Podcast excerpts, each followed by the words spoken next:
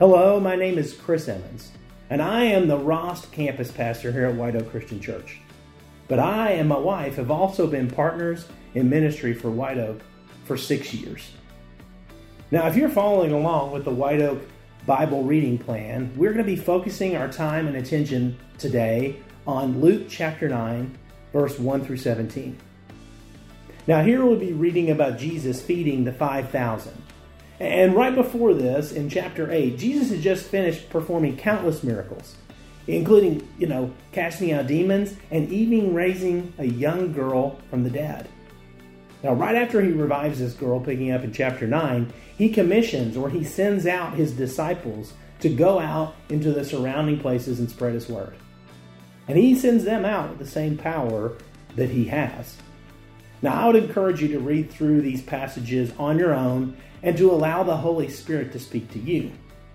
But today, I'm going to focus my reading session, on verses 13 through 17.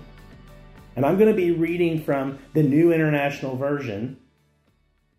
And we're going to be picking up in verse 13. But just hear me say, right before this, Jesus has thousands of people, a crowd of people listening to him, and they're listening to him talk. And it's getting later in the day. And the disciples have come to him and asked him to let them go so that they can go get something to eat. And check out what Jesus says. In verse 13, he says, he replied, "You give them something to eat." They answered, "We only have 5 loaves of bread and 2 fish, unless we go and buy food for all this crowd." About 5,000 men were there. But he said to his disciples, "Have them set down in groups of 50 each." The disciples did so, and everyone sat down.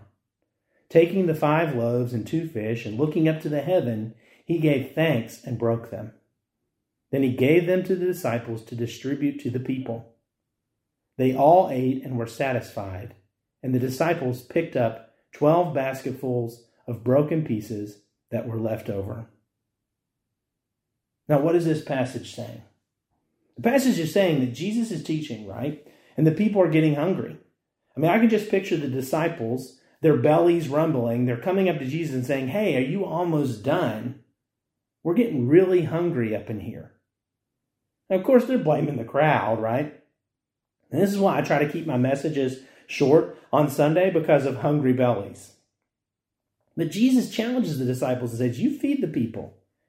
Of course, they're like, "How are we supposed to do that? We've only got 5 loaves of bread and 2 fish. Like, Jesus, that's not even enough for the 12 of us. That's not even 2, maybe 3 Arby's fish sandwiches, right?"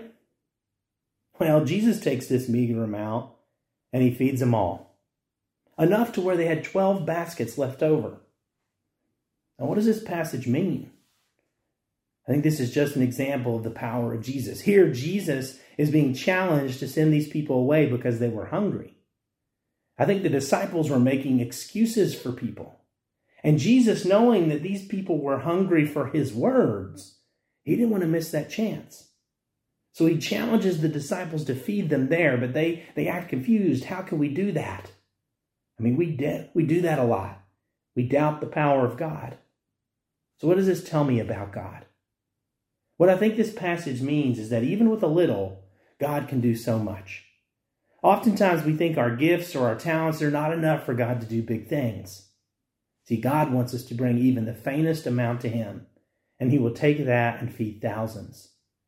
God is waiting for us to bring whatever we have to give to him, and when we do, he will turn that around and move mountains.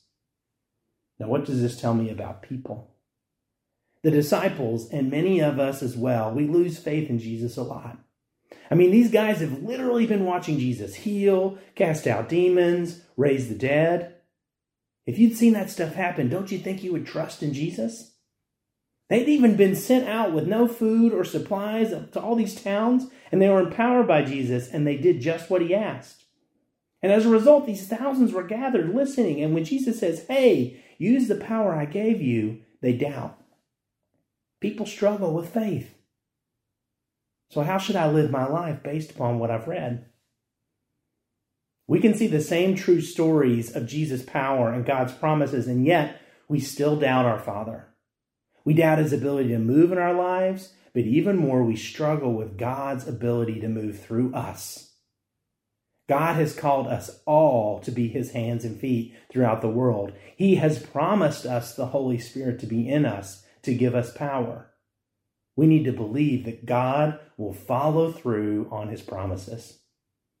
I need to trust that God, who created all of this, will also use me to reach more people. Today, I want you to think about two questions. What promises can you see that God has made in his word to all of us? What do you see there? And secondly, what part of your life can you start to let God empower you to perform miracles? I hope you've enjoyed today's podcast. I want to thank you. God bless and have a great day.